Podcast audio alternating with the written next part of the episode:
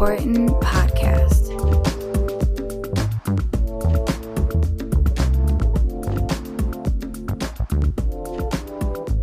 Welcome back to another amazing, exciting. Tit- Are you you aroused?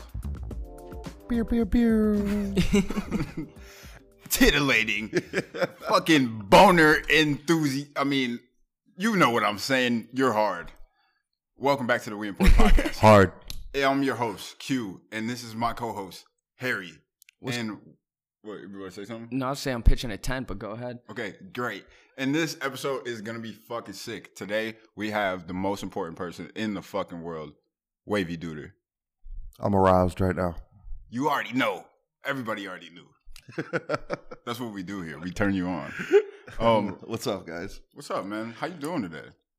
Life is good. Today was a Yeah. busy day, but life is life is Yeah, great. Tell tell us about about your day. Like I feel like we don't take the time. Um, I feel like the really the most important question is always how are you? Yeah, how- what did you do? People today? forget to ask that, man. You know what I'm saying? Yeah. Like, I care. yeah. I appreciate you caring. I, uh, I care. Day starts with a smoothie and walking the dog, and then shower, email, studio. That's it. Just like that's, that. That's my day. What's in that smoothie? Uh, today was pineapple, mango, blueberry. There's a little bit of Greek yogurt. Oh, you're getting and then, bougie. uh, yeah, just something, some, some slight. I ran out. Uh, I ran out of uh, turmeric today, so I was kind of Mm. salty about that. But whatever, is what it is. Interesting. One thing I've been thinking of getting into is like essential oils in my morning. Mm. Oh yeah. I'm right? just too lazy to do the smoothies, man. Mm. just- Wait, what are you doing with essential oils in the morning? I was looking it up, so I was gonna do lavender on the face, on the wrist Oh, for scent, I ones to keep you that. awake. Like my biggest thing is I quit coffee, right? Because Mm, like me too. when I was going through some shit in my life, I leaned on coffee as a crutch. hmm Whether it was getting myself up in the morning because I was dragging my feet and depressed, or just like middle of the day, I'm bored and we drink some caffeine. Mhm. So I like just to Middle of the day? dude, just bored. Just like, dude, dude, I was going through some shit. Well, that's a red flag. So I'm glad you stopped.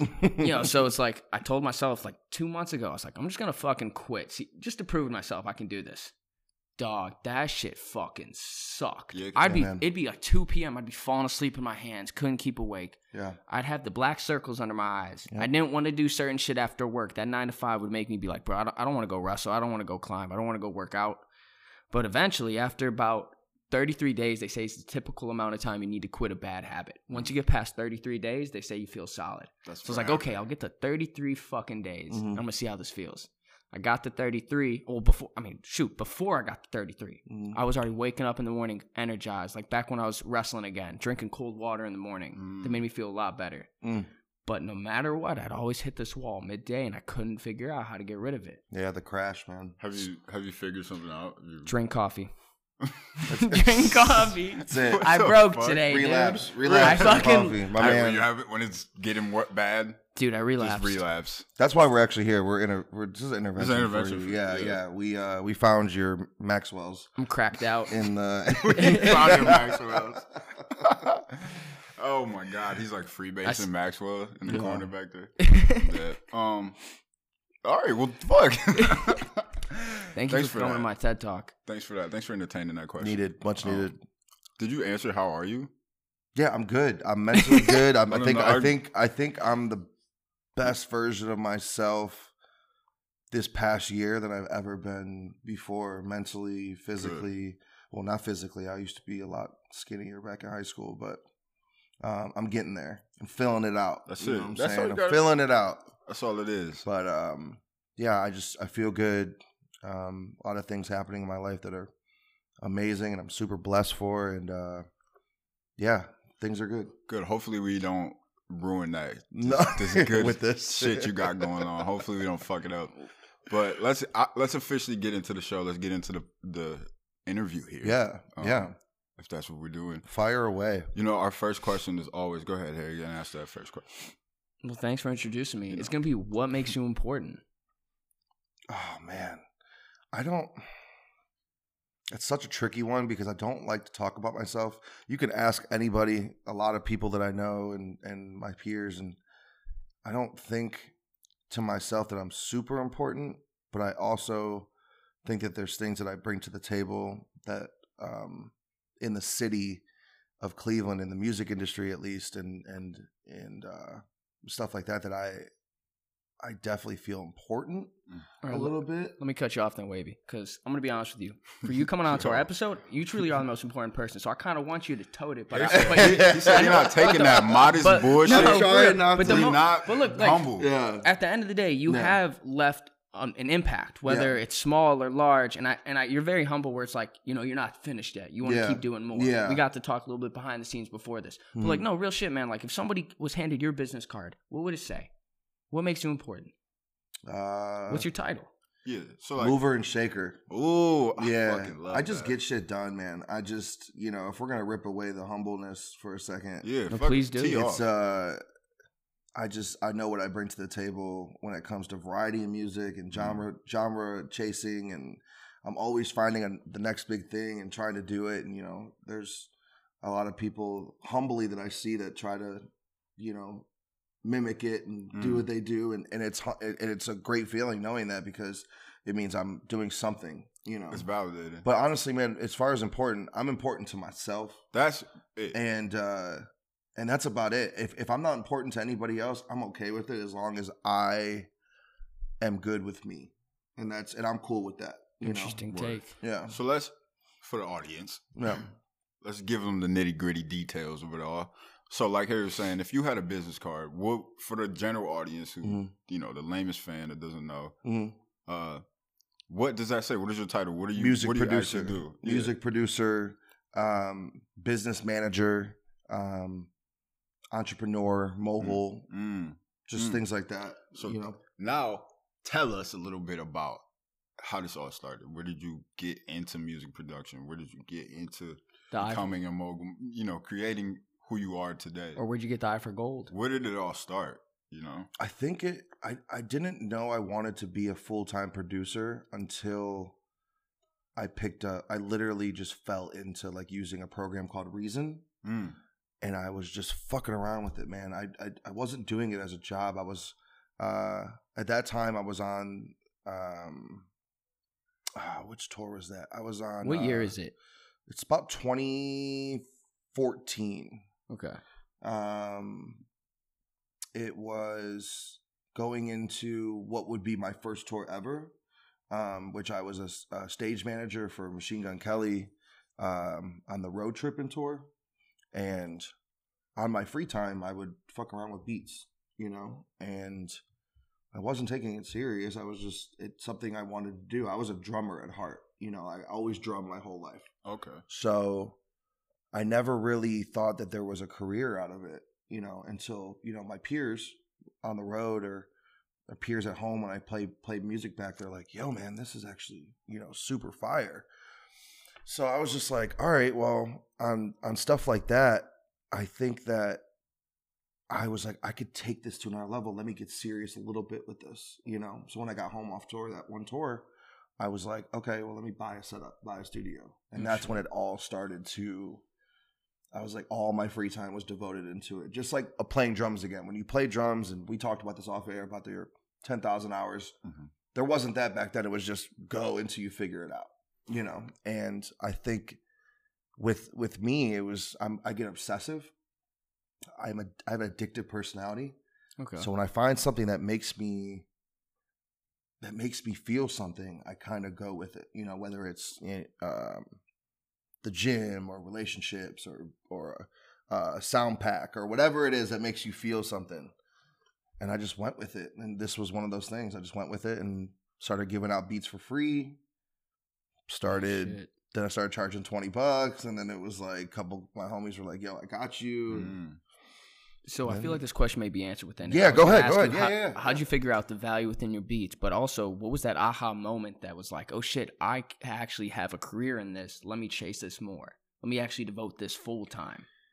I think I would have to say hanging out with my peers up on the tour and like seeing them successful in music and like knowing that it's in reach being a part of it in a different way. I wasn't a part of it musically, I was a part of it as a job. Mm. Okay. But seeing what can come with a little hard work and and uh and effort was like, okay, there is something there. on the other end. So I feel like that was an aha moment coming home from that. Like, let me just try to make some music and Mm. figure it out. Um, once I sold my first beat for like a hundred dollars, this was like maybe like end of 2015. So So it in, was in, a, in a year. it's practically gold. That hundred Yeah. dollar bill for that. Yeah, it was like, yo, what? He was, he was like, yeah, I got you. Here's a hundred. I was like, I didn't know what royalty splits were, publishing. I didn't know any of that. I was like, yo, Shit. let me just get this bag real Yeah, quick. that's like, all you're thinking about, right? I was like, shit, I could do this again. Then I hit another homie, and you hit another homie, and then, you know, it's just having confidence in yourself and knowing that you have some sort of product. Mhm. Um, whether it's good or not, it's not up to you, really. It's up to other people.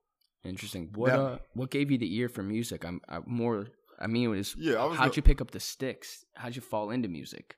My mom. My mom bought me Mm. my first drum set. Um, rest in peace, Ma Dukes.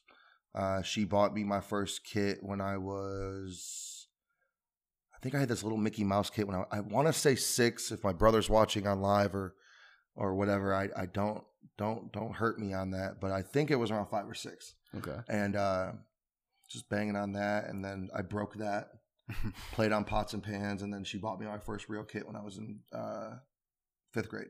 nice. And then uh, me and my brother, my brother's a guitar player. Um, shout out JD Cleveland. That's my my, my guy. Uh, me and him have been playing music in the basement since we were small.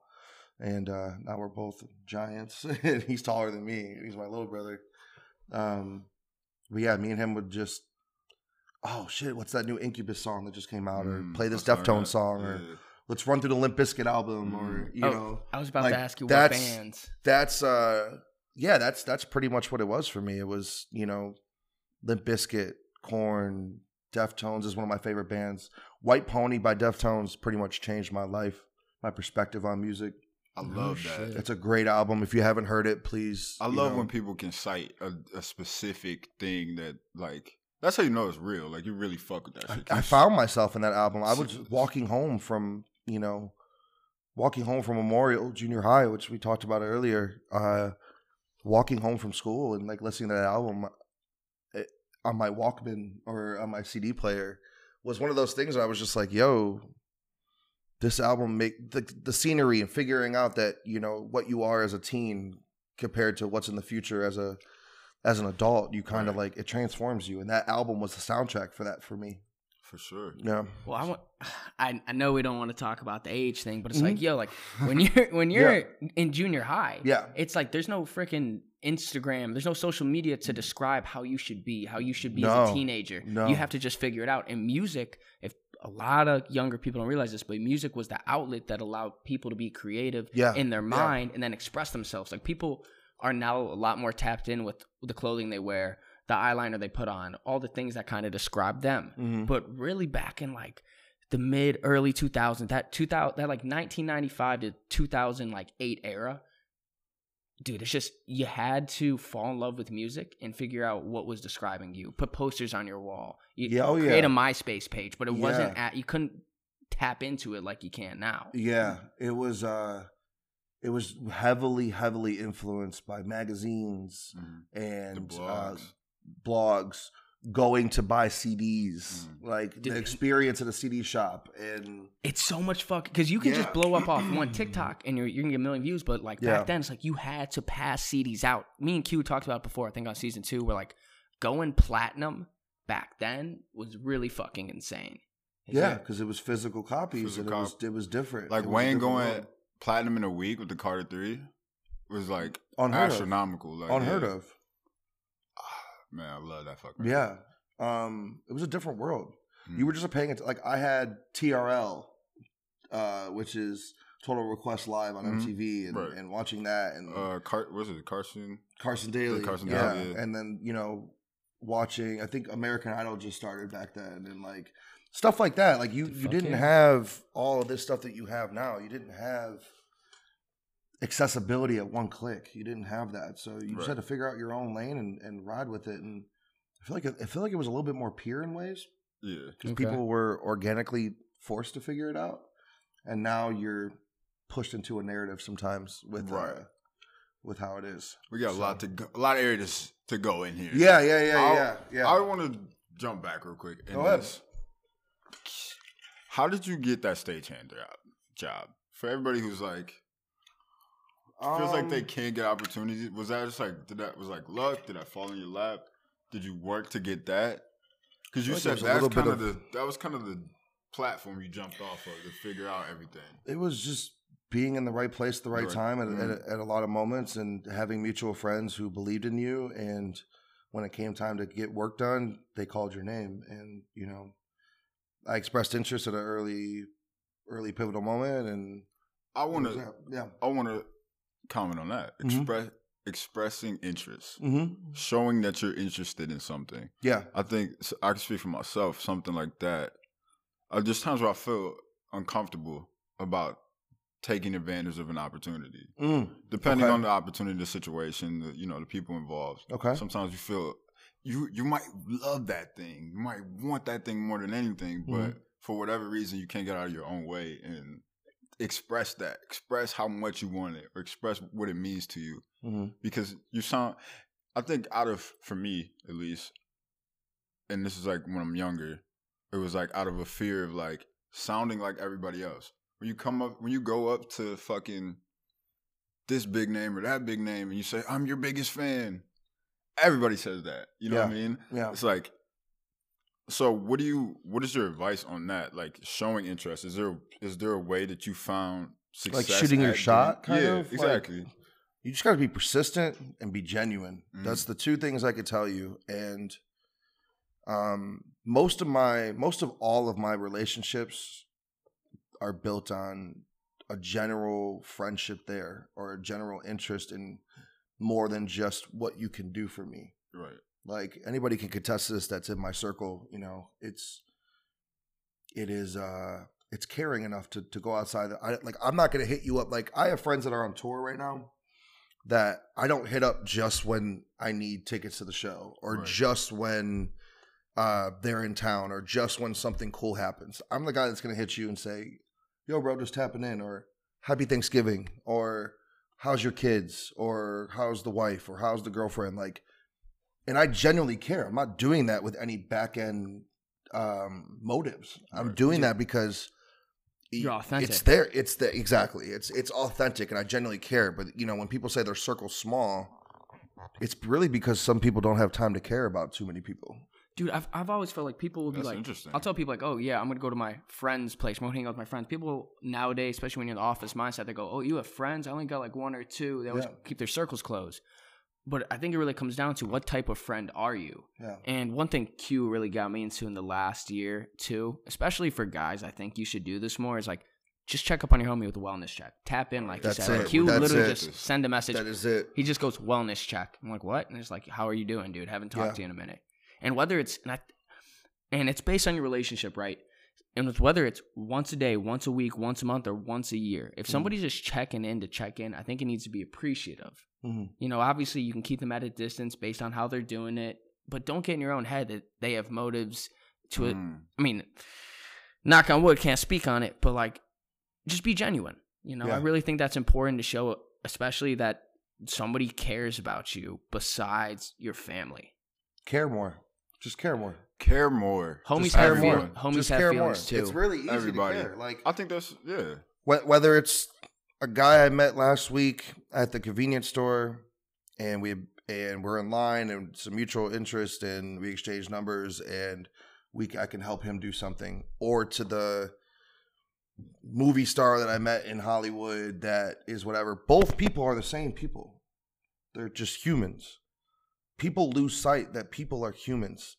People are treating people as if you like society puts people on pedestals and it's your job to if you want to if you want to be authentic it's your job as a person to weed through that and figure out your way through that like okay.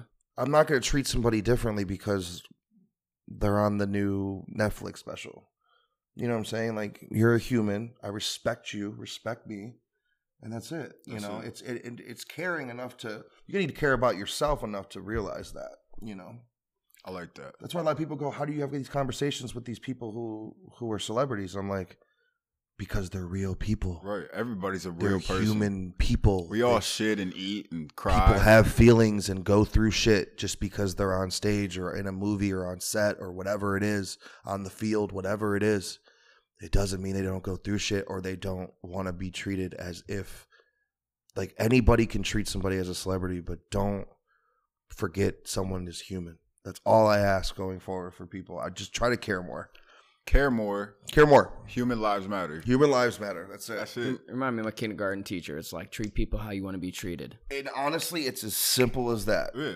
it was never a hoax it was Yeah. never blowing smoke It never got more complicated Whoever than created that. God bless, Don't- because we need it more. you Keep know? your hands and feet to yourself. No grabbing ass. That's it. Don't kick nobody in the throat.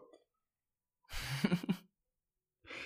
Anyway, Anyways, so let's take us through your career, Mhm. and because I think there's a couple there's a couple points I want to uh, make sure we hit as we navigate. yeah, go ahead. it. Go ahead. Do you want me to? Do you, go ahead. I'll Oh. go off what you guys. Well, I want you to just take us through, take us through from that big Mm-hmm. aha moment once things Mhm. started to go for you, and you Mhm. started once you got all your own equipment and everything. Mhm. Start us off there, and talk to me about.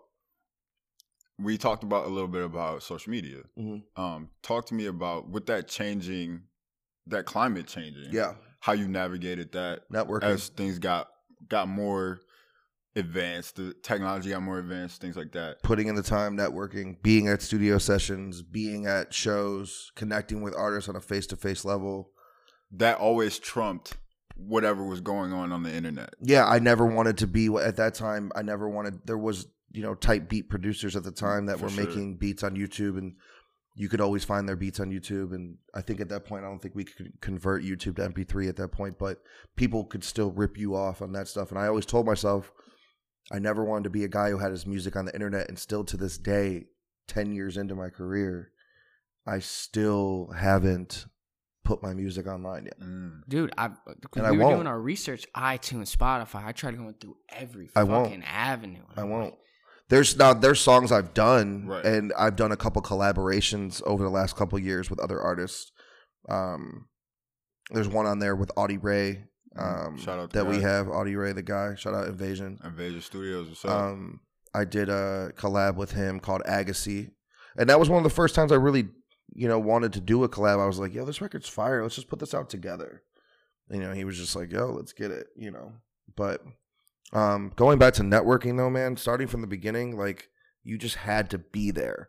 There was no DMing at the like like like DMing in 2015 is not what DMing is now in in Right, 2023. right. Okay. Like it's not the same. No one's checking their DMs to network. And like I didn't know what that what that was how that could help me until like maybe 2018, 2019. Right. So you know? back then, you kind of had no choice but to be outside and be in yeah, shit. and you should. And I encourage more people to do that now. today. Yeah. So I was saying, like, with that changing, with you know, back then you couldn't DM, Mhm. and then you know, f- fast forward five, ten years, and you know, you have you can DM people. You could be in different parts of the world, and you know, have that instant communication, Mhm. connection, sharing shit.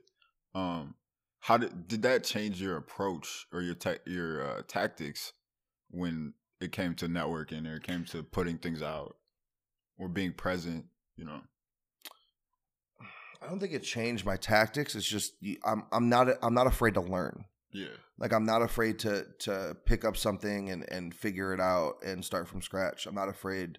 A lot of people these days try to cut corners, and I'm noticing that a lot with with you know obviously how easy it is to go viral and everybody just following the same methods. No one's creating their new methods to get their stuff heard. So for me, I had to adjust, and I would just sit there and DM people or see what bands are coming in town, um, DM them, and you know, ex- hey, I love this song. Just wanted to say uh, I'll be at the show, um, and then that's it, you know. And then eventually that could turn into, damn, you did this record, or damn, you did that record, or it's like, yeah, but I'm genuinely just a fan. I'm here on some humble shit. Like I don't, you know, you got to go into it. I, I'm not there to to to to get a record. I'm there to enjoy the music, and if we happen to meet organically, then that will happen. Are you a man of faith? Like fate, I guess, is the other way to put it too. Is like like think that- religious, like like, do you think God had a plan for you to meet these certain people all along? I, I there's no other way to explain some of the stuff that's happened in my life. I Got an it- example? It it ha- um. I mean, I it's I go I, I hate to go back to it because I know that uh I hate talking about myself, but Bro, please. um, I think that moment where I woke up that day and that song went viral, that MGK song that I was produced on. I didn't know it was coming out. I never knew. You know, I explained this in a in a in a in a in another interview, and I and I'll and I'll touch up on it right here for you guys. Uh, I this was off of a text message at three in the morning of you know, hey, do you still have that record? Yeah, I got it. Type type stuff and sent it over and never heard anything back from it. I literally woke up one morning with literally a hundred missed calls and a song that I thought was never coming out that I had did that that I had that I did five years prior. Whatever surface. For those that don't know, can you Yeah. say the name of the song? Yeah, it's uh, in these walls by Machine Gun Kelly. So we we started that record. The record was supposed to be out on General Admission. Um, Oh. Shout out to that album because That album's crazy. I know. I saw the other days on TikTok randomly, real quick. Uh, some guy named their their favorite albums, and like he said he dropped General Admission. I, he did, and I was I mean, like, great album, I was like, yo, I feel you, my guy. Like he did an order. album. He did an order of like how he likes the albums, and Yeah. literally his top three were like my top three, and I was like, yes, shit. my guy. fuck with it. It doesn't get as much love as it should. That was a great no, album, for sure. But not. He rapped his ass off. um, yeah, it was supposed. It was written for that. It was picked up for that album. Wasn't written for it. It was just a song that I'd started um, at uh, at our bass player's house um, at the time, uh, who still plays bass for him today. Shout out bass. And um, I started it in his, in his uh, in his like dining room area. There was like a B room set up up there, and I was fucking around with the with the sample from the from the band Paris, who I sampled on it. And we had a I don't know what happened. We I literally pulled up the song. Fast forward like two weeks later, I pulled up the song in L.A. And Kels was like, "Yo, that's fire. Let's go get a smoothie. Come back and we'll write this." Went got a smoothie, came back, wrote it, and he or he wrote You're a big the lyrics. smoothie dude. yeah, no, he. I, I think I get some of that from them. But Oh, I, from I- being out. you know, yeah, yeah, I feel it. yeah. Juicing smoothies, all that, Yeah, that wellness stuff. that You know. Okay. Um. I was just trying to find a connection. there. Yeah, we came back and and he wrote what is most of the verses and chorus, and then he we I flew home and Bays and Slim finished it, Mhm. and that was that was the rap. And then and then obviously fast forward, it never came out in General Admission because the record, the sample I used, never got cleared. Got it. So they never Ah, cleared it. So that's what the delay was about. Yeah, and I could speak on this now. When it was coming out, I couldn't really speak on it because I didn't know what legal terminology was was going on or what was behind the scenes. I'd never get too far into that stuff. No. But um, now, th- three years after it drops, I can say you know it was that's why it didn't come out in 2015. Um, but it it works out and it went viral at a time where everybody was at home and there was a million things on the internet that you could watch and we were trending number one worldwide on all of YouTube on any genre gaming, movies, trailers, videos, shit. whatever it was. I remember tuning in. He did like 19 days of uh just doing music on live. He'd always Lockdown just, sessions. Yeah, the lockdown sessions. Yeah, I that's what this was a part of. Yeah. Some fire shit Oh, that. That yeah. misery business Yeah. cover was insane. That was, I I love think that was one of the ones right before mine, and I, I think it, it, that was one of my favorites. I'm a big so Paramore fan. We love Paramore. Hayley Williams, I love yeah. you so you gonna much. see them when they're here? I've met them before back when I was my Oh, shit. Warp Tour days. You know, it was it was Warped easy Tour, to man. to meet people, meet your favorite artists at Warp Tour days. I missed that. Kevin Lyman, bring Warp Tour back, dude. Just you know, here I'll even give you something that do a three day festival. That's it. PSA, bring Warp Tour back. Do a three day festival. Can we rev- the Warp Tour of Warped revival? Tour. The Do it. revival tour. or do one day. Do one day of all our Warp Tour favorite I bands. think one whatever. day. Would, Dude, the Bring only it back, man. dude, but you'd have to create an age restriction because a lot of the potentially younger kids just wouldn't understand what Warp Tour culture was. Course, course. Are you? You don't. It's like party. it. It's like uh, party at your own risk type deal. Oh, you know, for Dude, sure. yeah. my bu- my sis, my I like at school. Rolling look- Loud, Rolling Loud is too, though. Dude, my buddies at school literally now. told me that was the first place they saw titties. Mm-hmm. Dude, everybody was just like no phones. Everybody was just mosh pits were good mosh pits. Everybody was having a great time. Man, I've had my fair share of mosh pits. Shout out Scotty Scoops. He's that's my cousin and my business partner in my clothing in my uh, vintage clothing company and the, uh, the drop. the Drop Cleveland. Yeah, Yeah, me yeah. and my brother and my cousin all own it together. It was Love a family business that we started in 2020. A Little side hustle during COVID to make money, and it turned into something that's We love that. pretty substantial. We got some big things coming this year. I'm super excited um, about that. So yeah, So shout the- out. For the people that know though, Yeah. or don't know, your hands aren't just dipped in music. No, no, no. I'm in fashion, and and uh, I have some things that uh, I'm moving into. Uh, I have a big marketing company coming out this year. Um, it's like a video, and I've never said this to anybody. It's the first time I'm saying this. Uh, We employ an exclusive. yeah, You already know. I have a marketing company uh, coming out this year that also does. Um, it also does uh, music music videos, photos, uh, PR, everything. It's all in one company. Um, I have a couple people involved that are movers and shakers in the in the in the in the Cleveland scene and in the world. Um, and that's coming this year. I'll announce that probably this spring. It's coming up, so we're almost there. We love that. Yeah. Um, and then yeah, that the drop Cleveland, and then uh, newly I'm uh, getting my uh, social content creator vibe on, and I just uh, we're signed on with talk from about. Cleveland. Yeah, We're definitely gonna talk about that. yeah, yeah. I think right before we talk about that, Yeah, I go ahead. go back to producer, producer wavy. Talk to me. And I think I have two questions. First one, Yes. when you're when you're making a beat or Mhm. something, are you thinking about who this is going to? Are you making things for people? Are are people coming to you and say, "I need this," and you're tailoring beats for them? I do both. Both. So when I Do you have a preferred way I like to just create, and then halfway through it, it's hard not to. to like imagine somebody? else? Yes, it's hard not to. Like even with my file names, I'll say this sounds like Don Toliver, Travis Scott, Got it. uh, BPM 140, key of C, minor. Mm. Like that's what the beat's called. That's what I, Well, I can I hear, that beat. I hear it right now. It's and uh, you also get I also get hired to do tracks for people that I'm hired to make their sound or make my version of what their sound could sound like, like on a collaboration with me. No. So Now, how do you deal with Mhm. a possible negative uh, person that doesn't like what you produced for them? They don't like that you, you t- technically put them in a box. Like, no, that's not what I want. I'm all for it. Like I You're gonna work with them. Yeah, so so like most of the people that's outside of like if my manager hits me, um, shout out Armin, my guy, one of the best managers in the game.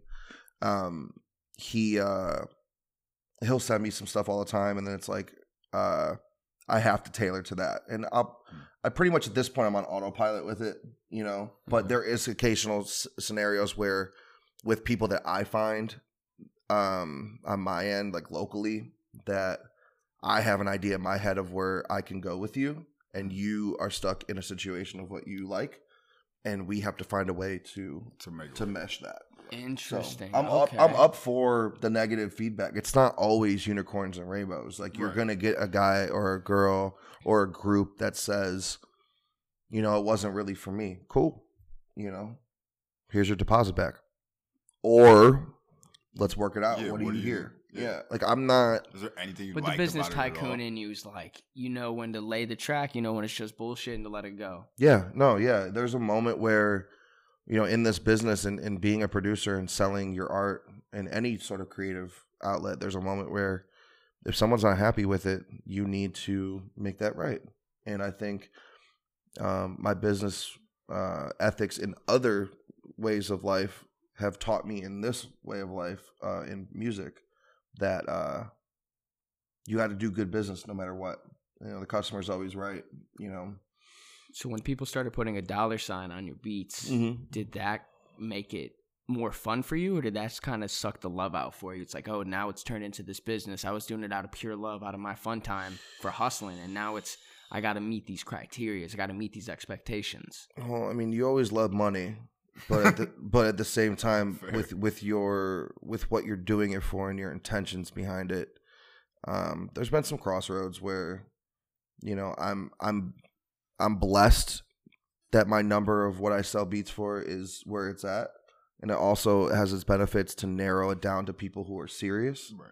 rather than just being a guy who like I don't sell um leases. Mm. Like people do beat leases and stuff on Right. BeatStars, like twenty dollars, and and a thousand people get the same beat for twenty dollars. Like I don't, I don't do that. If you get a beat from me, it's exclusive rights only. I don't, love I do not. That's the only way to do it. Yeah, I Get- don't do any of that. Get your track outs, get your your stems, get all anything you need. Exactly. You know, get the whole shit, the whole shebang. Yeah, Pay for it all. yeah. Own the shit. Own as much as you can of it. You Yeah. know. Do, you know, do the So- paperwork right. So with that, I would say that it, it's easier to navigate. Like you were saying, it's easier to navigate through that and see um, that if I get my price, which is what I'm worth, I make it happen. You know, by Yeah. any means. I think a lot of people do sell themselves short on self worth. So to even hear you able to discover that, like, I think that's a big message to people. It's like you do it out of pure love. You Mhm. just try to push it, and eventually, if it's meant to be, it'll come true, and you'll start to get money for it. But it should never be chasing the dollar. I think at first. No, your art will de- your art will determine what you are worth. You can put a price tag on anything, and if people like your art enough, it doesn't matter what that price is. They're gonna pay it Straight up. because they want the product. We important podcast. They want the good now, products, too. Five ninety nine. That's it. Five ninety nine. Go pay that. That's it with a biscuit. Oh shit, I'm pretty oh, good with wait, my- wait, wait. Shut the fuck up. I had an. You have a second producer question. I did. Yes. I know. I know. I know. See? I'm ready. My second producer go. question and really like I mean one of my food for thought, I suppose, is you know, a lot of people believe that producers are exclusively beat makers.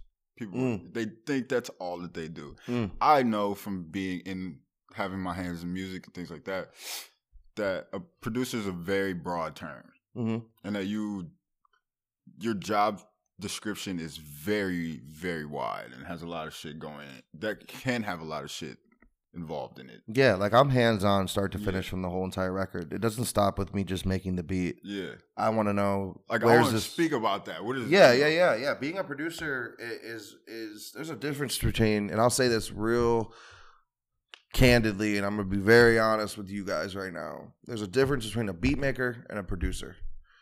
They're not they're not the same thing. You know, I may make a beat as being a producer, but I'm seeing that track all the way through.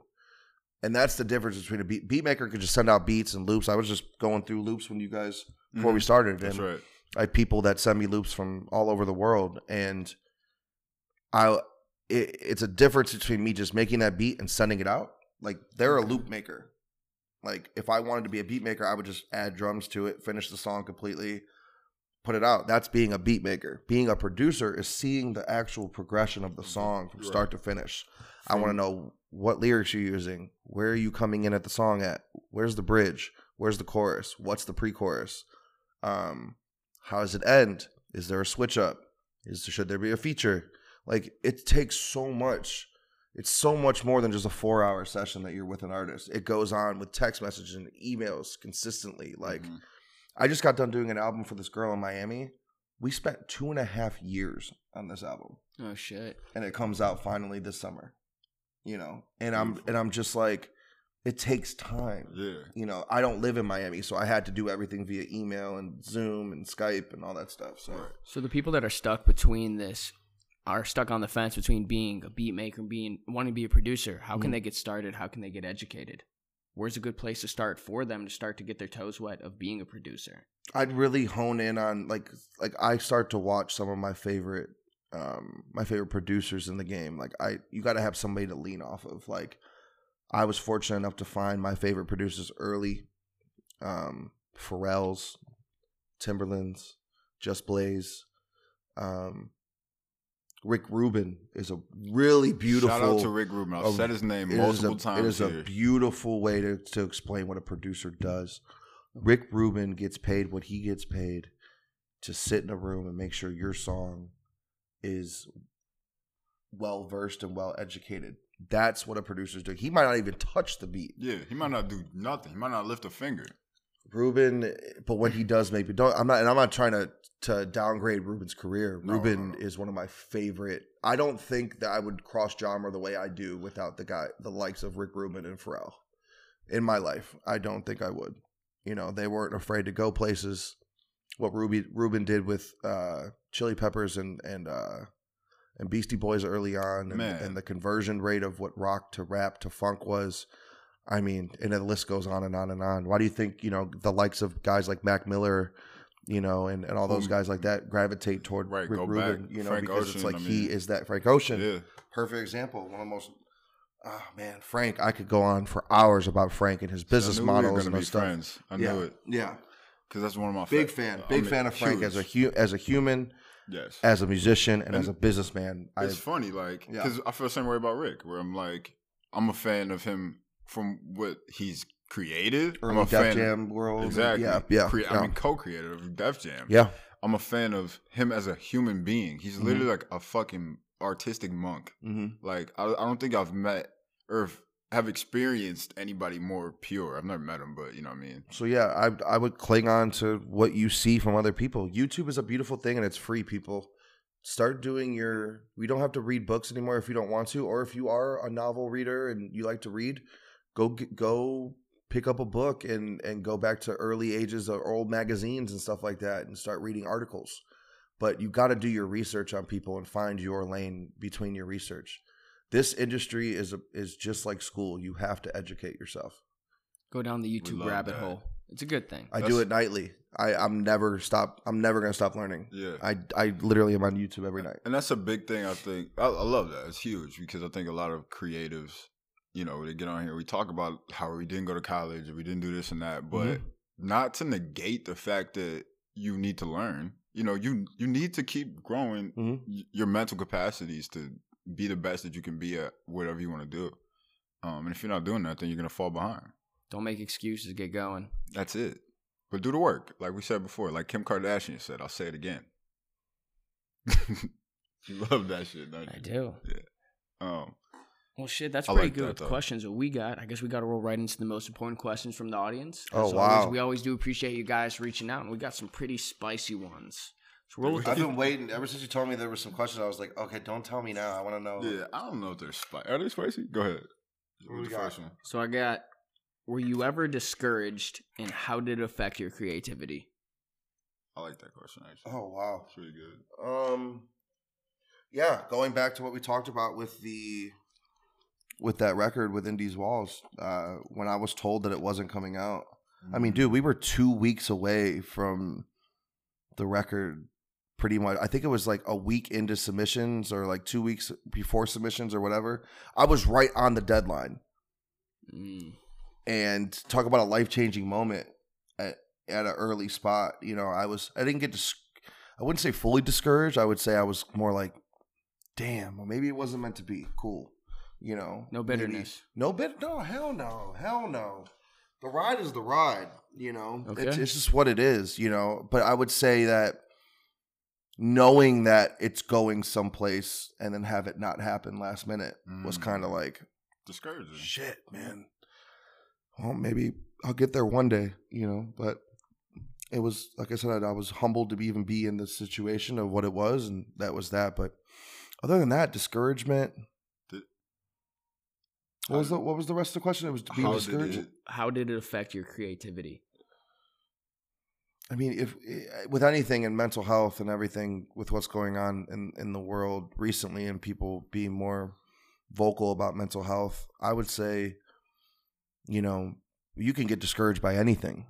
I could get discouraged by my song not making it, or my computer failing to mid session, or whatever it is. Like it could be anything, you know, uh, a family member, a loved one, you know, getting hurt, or or whatever um it gets in your head you got to have a clear head to do this Fuck i yeah. there's producers that can work through the pain and work, th- and some of my some of my favorite work is is work through some dark times, but it's hard. It's harder to to work through a clouded mind than it is obviously with a free spacing. And now that I don't smoke, I don't I don't do any drugs.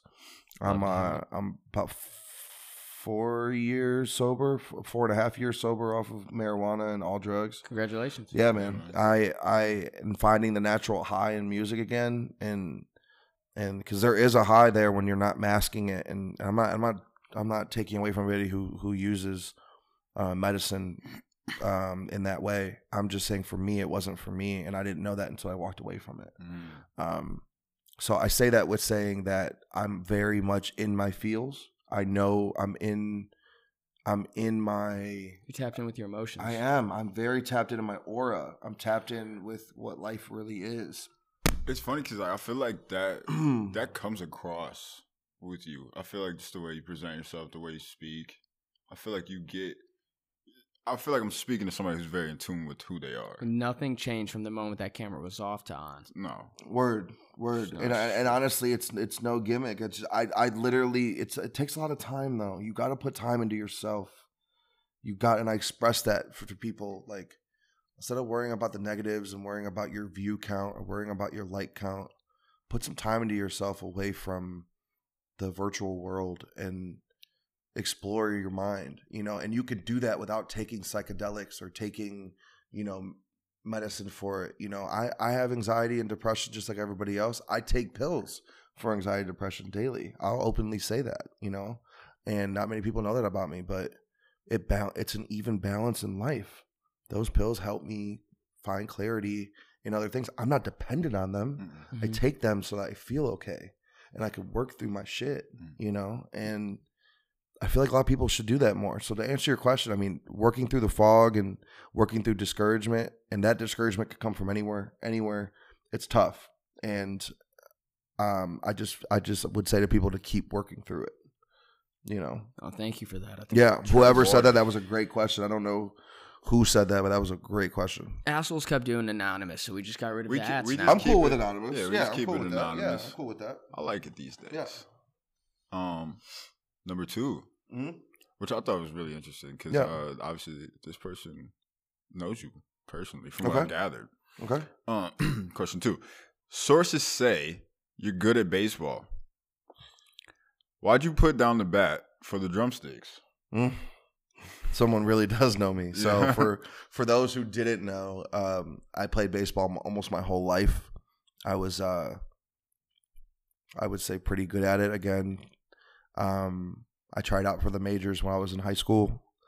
Um, I tried out for the Braves and the Mariners while still in in my junior year. In high school, What position? Um, catcher. I didn't make it, but I went to the tryout and I tried it.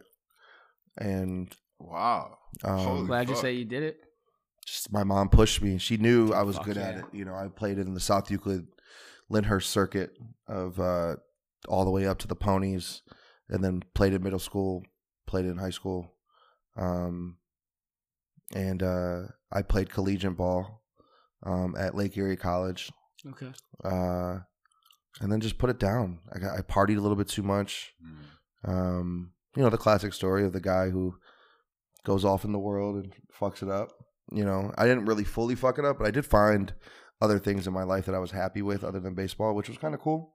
And being on your own for the first time, you know, in a in a well, like I told you guys, my my mom passed when I was 18, so that was my senior year of high school. So that whole conversion of life Mm. with a conversion of life of what it is being a senior to the real world Right. all happened at once. Yeah, you got to grow up. Yeah, really quickly. For sure. So, um, I was using my freedom as an outlet to party and, and mask all the all the stuff. And So anyone that's an athlete and is going to college, there's one thing I'll never forget. I'm at nationals wrestling in high school, and one of the college coaches comes up to me, asks me my grades, what I want to do. He goes, "Listen, there's three things you're going to be offered when you become a uh, college athlete: athletics, academics, and a social life. Mhm. You can only have two. If you try to balance the three, you will fall apart."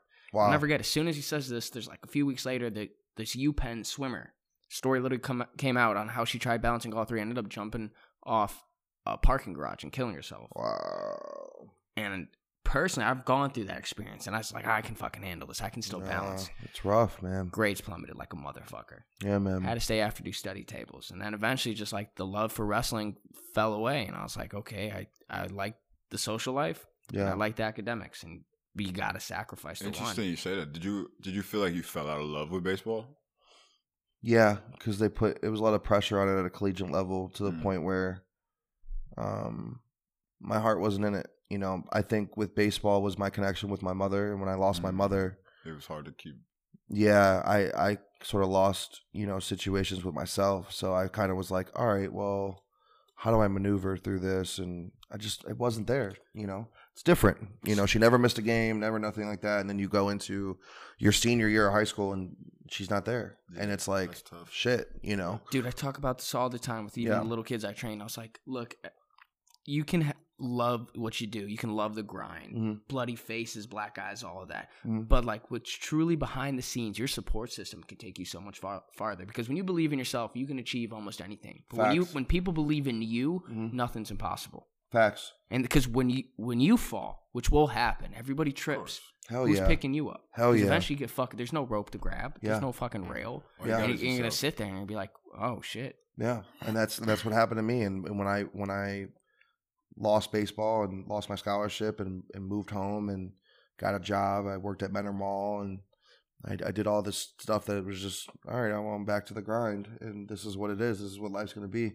I picked up the drums and I formed a band, and the, rest, is history. That's it. That's God it. had a plan Jinx, for you, yeah. dude. Shout out that band though. That band taught me a lot. Uh, we I used to be in a band called the Manhattan Scene The Manhattan scene. What and kind of uh, music? it was like some like Maroon Five, uh, upbeat.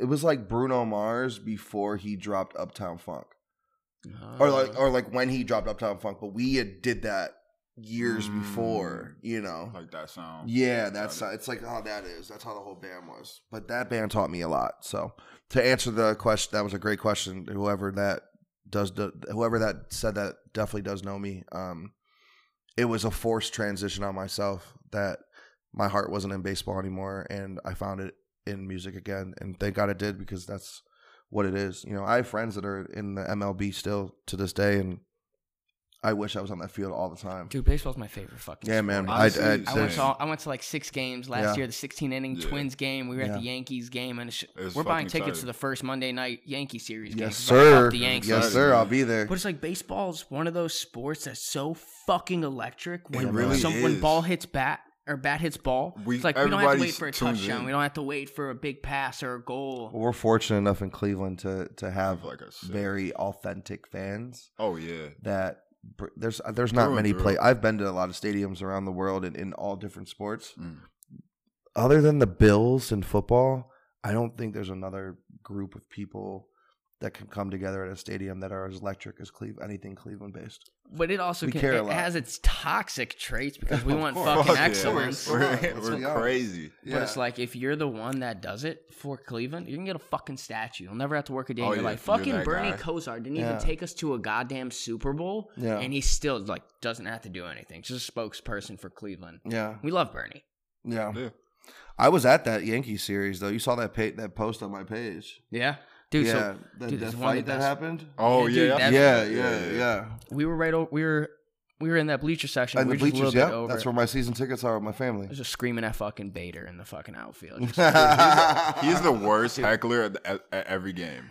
dude, I my- feel like you have some heckler in you. Dude, some- Dude, he's just so love you come from you come from a, col- uh, uh, a sports background as well, and I think there's a drive that's in us um, as being a, a, an athlete that is different Yeah. than a normal fan. There's We some shit talk different- swagger yeah, to it. You, yeah, And it's like yeah. some people just aren't good at opening their mouth because you can sound real No. stupid. I do it now because now my release, I, I've actually picked up the bat recently, and I've, I'm playing softball now, and I, I still get my rocks off on what baseball is, you know, outside of going Dude, to the games. all but- my all my friends want to sign up for a softball league, and I'm Mhm. like, it's all it's all fun and games until you fucking play like the firefighters and the policemen who take And it really serious, and we're just shit out of being jackasses. I was in a softball game against the uh I think it was EMS, Cleveland EMS or Mm, Cleveland Police. I forget which one it was, but I was on Team Ilthy recently last summer. Shout out to Illy. Glenn, come on the show.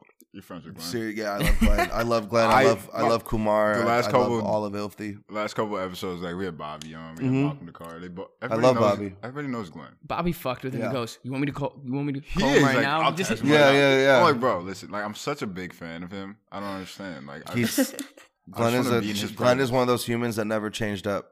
like he he is reminiscent to Rick Rubin. Glenn, please, Glenn's a good dude, solid guy all the way through. Never had anything bad to say about him. That's my guy. I love that. Yeah, fellow creative. Yes, he, dude, that's the guy. Anyway, Yeah, Awesome. I think Cleveland shit. I feel like the next question kind of got answered, but it was what kind of jobs did you work before your career He took did off? of. You said, man, I have ball. some other ones that are like like my first real job uh, was a lifeguard. I was a lifeguard for a very long time in the I summers. always- every kid wanted that job back. Bro, in the I. Like, they had to kick me out. Like I You was, I kept coming back every year. I was like, yo, I was, eventually I think I was like twenty two. They're When, like, they, give when, the they, when they cut you off at like 18, you know, it's like I came back at 22. I was like, yeah, senior, senior, you know, I'm here. This is what we do here, Yeah. you know. But um, yeah, shout out Purvis Park Pool. That was that was my first job. Um, my guy who got me that job, the uh, the head lifeguard guy, recently passed away this year. Um, his name was Ray, and I hope they named the pool after him because he was a solid dude. Um, very important in a lot of people's lives. Um, I worked as a patient transport uh, car- carrier at a hospital. Um, shout out University Hospitals. I transferred transferred people from the OR, the operating rooms, to the ICU departments, intensive cares. So I did that for a year and a half. Um, I worked at several clothing stores. Um, oh man, what else? Fast food. Um, Everybody's got to be a dishwasher. I feel I like, love yeah, too. I worked at Scalpers. We were talking about Scalpers Yeah, yeah. from Shout out to Scalpers. Shout out Scalpers. Great wings. Them man. wings is crazy. What to say, boy. Listen, I'm gonna tell you guys right now, that's the best wings in the city. Them wings. Anybody crazy. can fight me on that. We could do a taste test. They're- Shout out Frank. Shout out Chef Dom C. Out back there in the kitchen. I'm telling you, They do their thing. they, sure, hey, they said it. For you know, sure. I I'm just I'm that. piggybacking off what they said. Wings said. are my favorite food. they didn't pay us for this. And This what is real shit. What you know? bar do you fucking know has a whole little separate store just for food? Yes. I mean, it's- yeah. Dude, like, so come on, man. So Yeah. dang. Love But it. I worked there. I ran. I ran in that kitchen. You know, he had another place called Spectators in Chesterland. I worked there too, and you know, just work odds and ends, man. You know, I worked at a Guitar Center. That was my last job before I went on tour. Was Guitar I Center. love that. Dude, Yeah. who the hell was who the hell was talking to us last time that they found their guitarist in uh Guitar Center? No, Yeah, Vin- it happens a lot more than you Vince. think. Yeah, Vince was saying that. Yeah. Vince is Oh, Oh yeah, Vince worked at, at uh, his guitar player Artie Yeah, yeah. worked at the Guitar Center In, in Mayfield. Mayfield, yeah. yeah, yeah. Which is not no longer there. They I just No, rolled it's in Golden their- Gate. Yeah, just roll past it. Up. Yeah, it's in Golden Gate. Mhm. That's right. It's in Golden Gate. Gu- Guitar Center was like And the one so place different. where if kids couldn't afford all the instruments, they could go and nobody would oh bat an eye. Oh, Go we play. just spent hours. man. Play and turn up. Yeah. Yeah. Fuck yeah. Until they kick us out. Um. But yeah, that was that was the, the gist of the, the of the normal day life, normal Which- day jobs. to that's just the highlight. Like you gotta fund the dream, you know, however you can. Like Mhm. keep s- keep stay focused on what you whatever the big idea is. Mhm. Don't let the, your ideas die. I always tell people that. Like your only job as a creative is to not let your ideas die. You know, Yeah. water the plants. You know, if you got come back to it, even if you got to work that nine to five, come back to that thing that you you know that's keeping you alive. Really, Yeah, You know, agreed. And that means sacrificing sleep.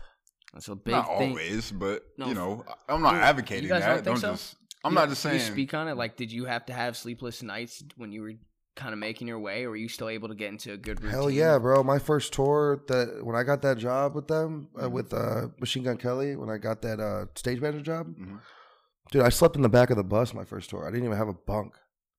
Shit. I slept know? in the in the in the room in the back lounge. Like I put a pillow up when everybody would go to bed. I would.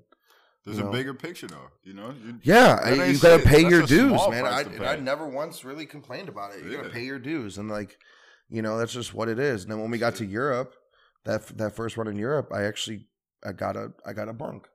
You know, it happened like that. Hell You know, but I was I never complained. I'm always down to put the work in. Um, you just got to sacrifice, man. And when I when I when I brought that up to say sleepless hours are a real thing. You know, with the job that I had with them at that point, you know, you're up at 9 a.m., but I'm not going to bed until the party ends.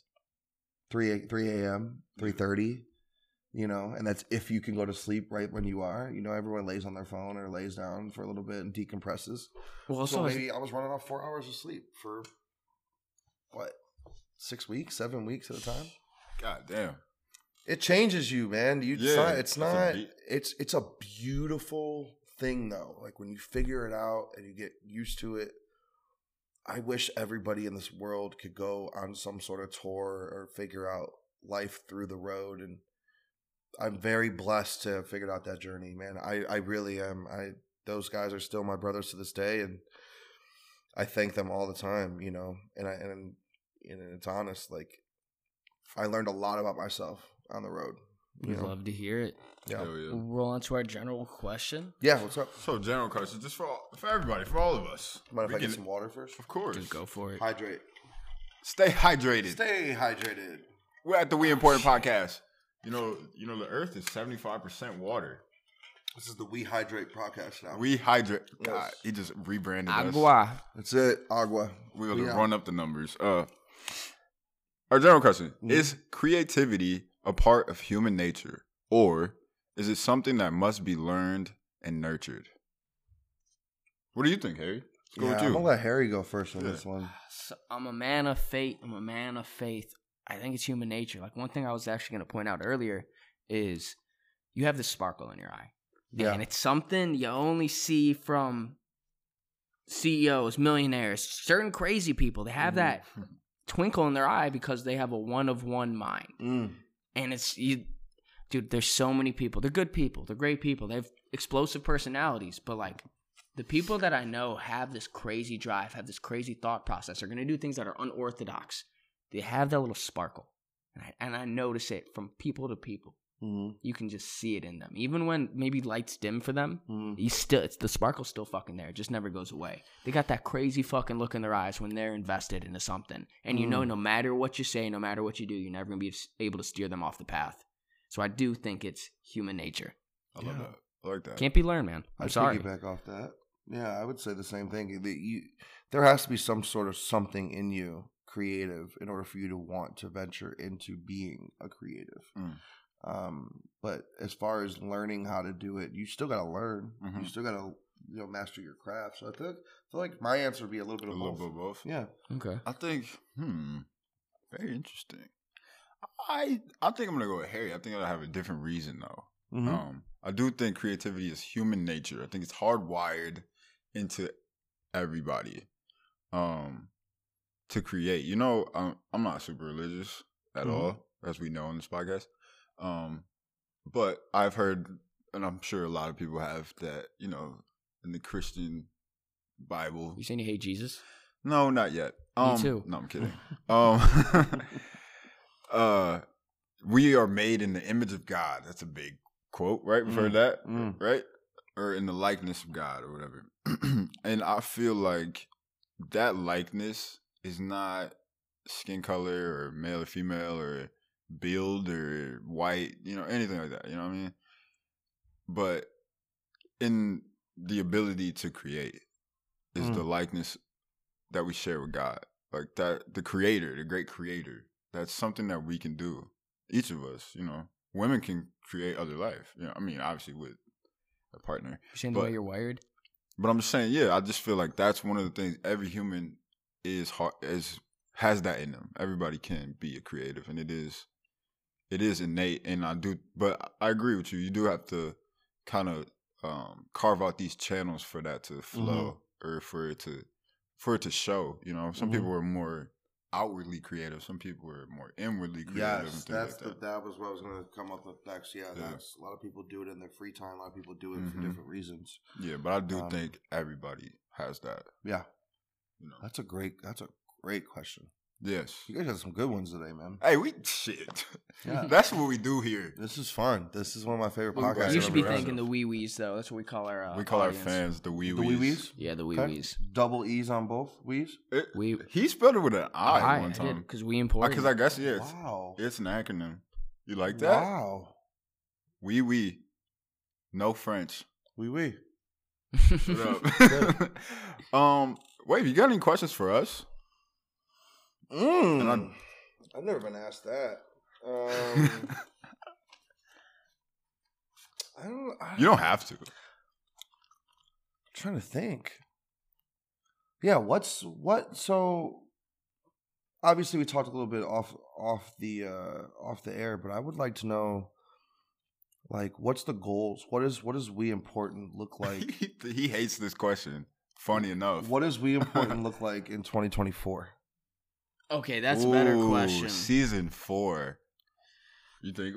Well, we'll- I guess I gotta take you back to why we even created in the first place. Yeah, and it's because we literally just a lot of people come up to us just because we grew up together always our personalities we could do a comedy show and be handing off the mic and i, I Mhm. believe people would love it but people would was like hey never you should, him you the should create a podcast It's one of those things like around the covid time that everyone was just kind of doing they were blowing up and we just we had the idea before covid we were sitting on it sitting on it we had different groups originally he just wanted to sit back and be like the engineer behind all of it Yeah. he didn't want a mic yeah. i personally was like i don't know if even if i want to do this idea if quentin's not involved Mm. and a few other people had their hands in the pot. And then one day we're just bored.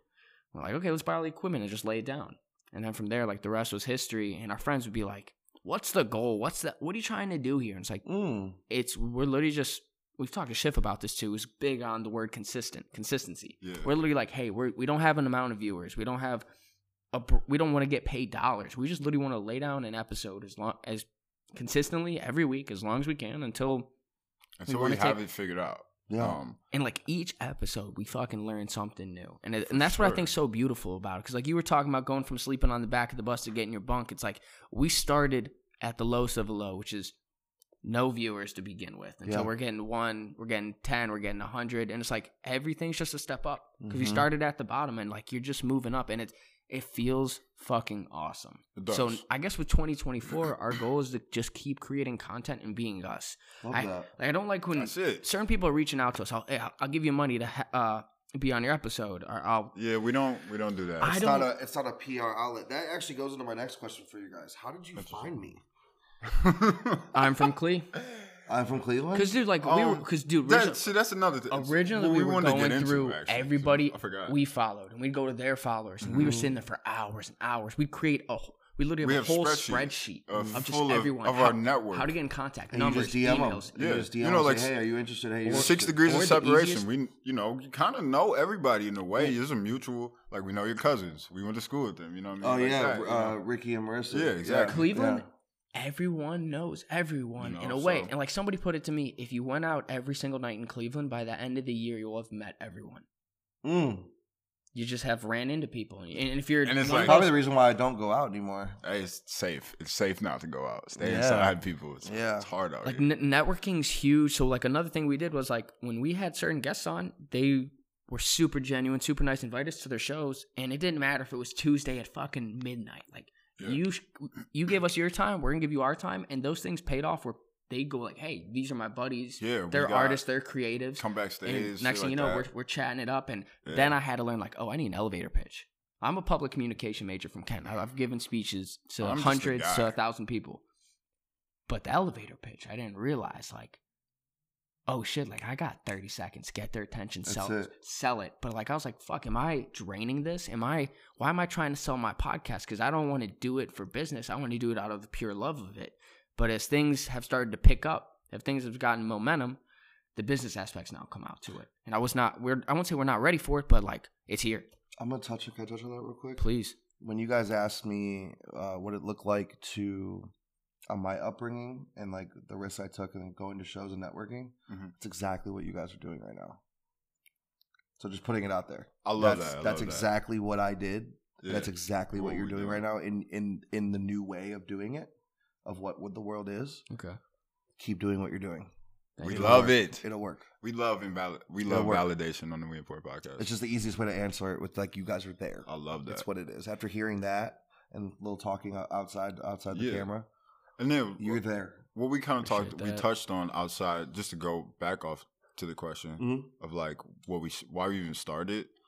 We talk about like the crabs in the bucket mentality. Every Yeah. creative in Cleveland at this point, you guys should know that terminology. You should know what that means because we have this idea that there's a golden ticket and that there's only one of them Mhm. and that we got to fight over it and we can't collab and we can't be supportive of each other because it's ego shit. Doesn't exist. It doesn't exist. Help everybody. Help your peers. Help your friends. It takes two seconds to like somebody's post. It takes two seconds to comment on it.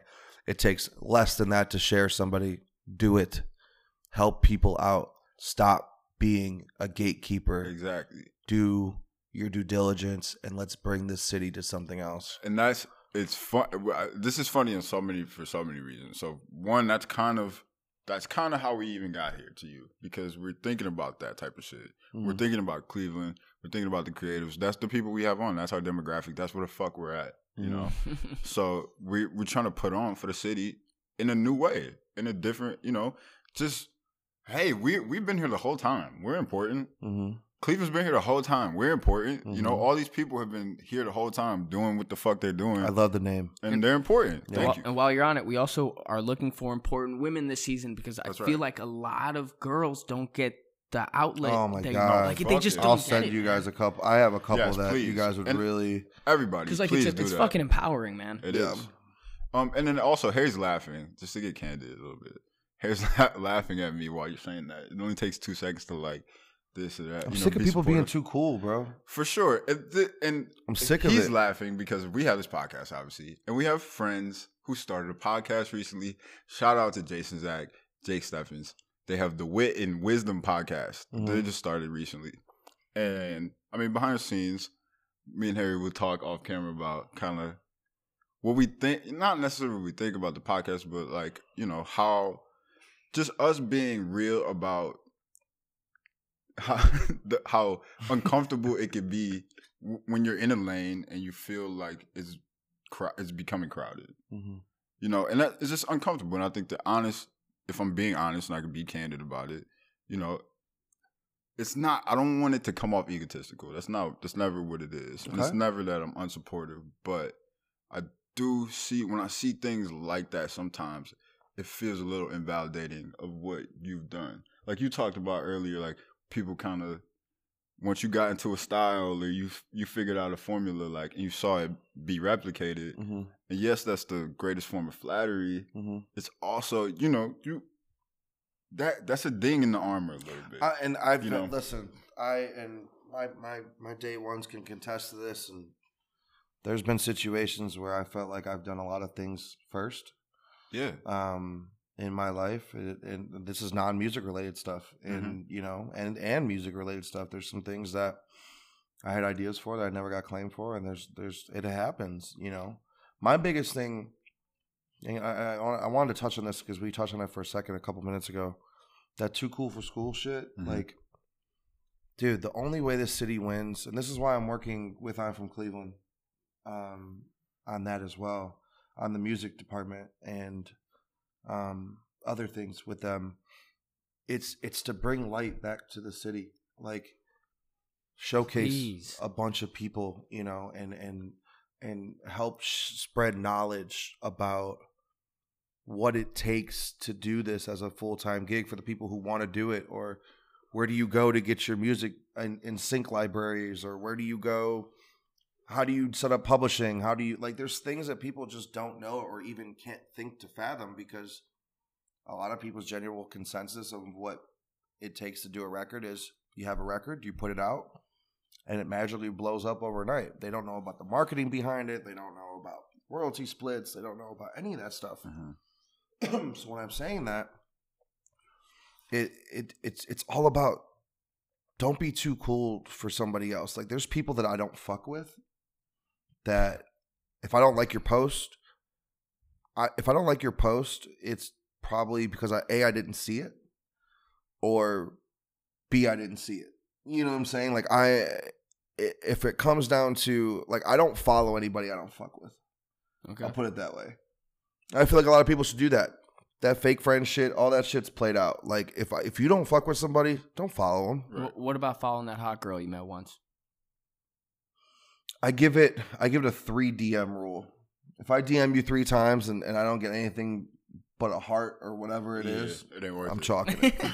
I like that. I'm That's chalking it. that's worse to live Oh, uh, by. I Listen, I, don't have life's too short, man. We don't have time for all that shit. Like these- some of these girls are wild these days. But go get true. your money, boo boo. That's right. Get your money. I feel good about what we got off our chest today. you I love it. I feel really. I feel like. Ex- I feel like I, I just exhaled. yeah, for the people hustling for love, you can marry more money in one day than you can make in a lifetime. Where you wow. with this, man? Where you get this advice from? Wow. My mom, Says it all. my parents are divorced, so if that gives you any a little bit more of a clue. Yeah, fucked up. Yeah. And life isn't always what it seems. Your perception on life may change halfway through life. It will, and I I think that's that's another thing. That's why we uh we want to commit to being honest here because I mean I'm a person, you know, and sometimes I feel a way, Mm-hmm. and it's not it's not definitively like that's me. You can't define me as how I felt yesterday. You know what I Mhm. mean? That's not me forever. That's how I was yesterday. For whatever reason, I woke up on the wrong side of the bed. You're it happens. there's nothing I can look at you and be like, that's forever. I mean, the black is forever. It's not going. I've tried. Trust me. I've tried. I needed a loan a couple years ago, and I scrubbed and I scrubbed, and it just did not go nowhere. So Would you ever bleach your skin? no, Just to get a shade absolutely lighter? not. No, I love me. I think I'm. I got a great complexion. Yeah. It's like you plus you equals me. And that's how we are all in line right now. I call myself creamy. It's this nice is- ginger and me. a I'm, I'm peanut butter colored. You are. I am. You are. I look like a Chipotle bag. oh shit, You look like a Chipotle bag. I look like a wet Chipotle bag. It's a little damper. A little- No, this little was fun, man. I appreciate you guys having me We on. appreciate you being No, here. always. And, And, uh, as always, thanks for listening, wee wees. Um, for the people, real quick, how can they get in contact? How can they stay in touch? What's going on with you? Um, some cool stuff coming up this year. Um, you could keep on keep in touch with me on Instagram, Wavy Duder, Twitter, Wavy Duder, Facebook or Meta, Wavy Duder, um, and WavyDuder.com. Um, and there's some cool stuff coming up this year. Um, I can't say what. Well, I got um, I did a song for a Netflix movie that comes out in fall. Very dope. Uh, it's actually the song that's going to be on the trailer, Ooh. um, which I'm stoked about. And then some other sync licensing stuff for this year, Which is huge. And I suggest everybody to try to get into that bag. Like that's Yeah, I just recently fell into it this year. Shout out my management. Shout out uh, my peers, people who you know aren't afraid to put other people on. Don't be that guy that you're afraid to put people on. You should want to put not your to be that peers guy. on. Um, but yeah, there's some cool stuff coming. Uh, a lot of records coming. Um, big records are coming. I, I, I can't talk about most of it, but there's some cool stuff coming. So stay, Stay tuned. tuned. Keep your eyes Lock open. Lock in with my boys here. Wavy Duder, you already know what You the fuck is going on. I'm here. Um, Wavy, we got like one more, two more things that you gotta do. One thing, one more thing. Okay, what do you got? The fucking most important words to live by, which is your fortune cookie moment.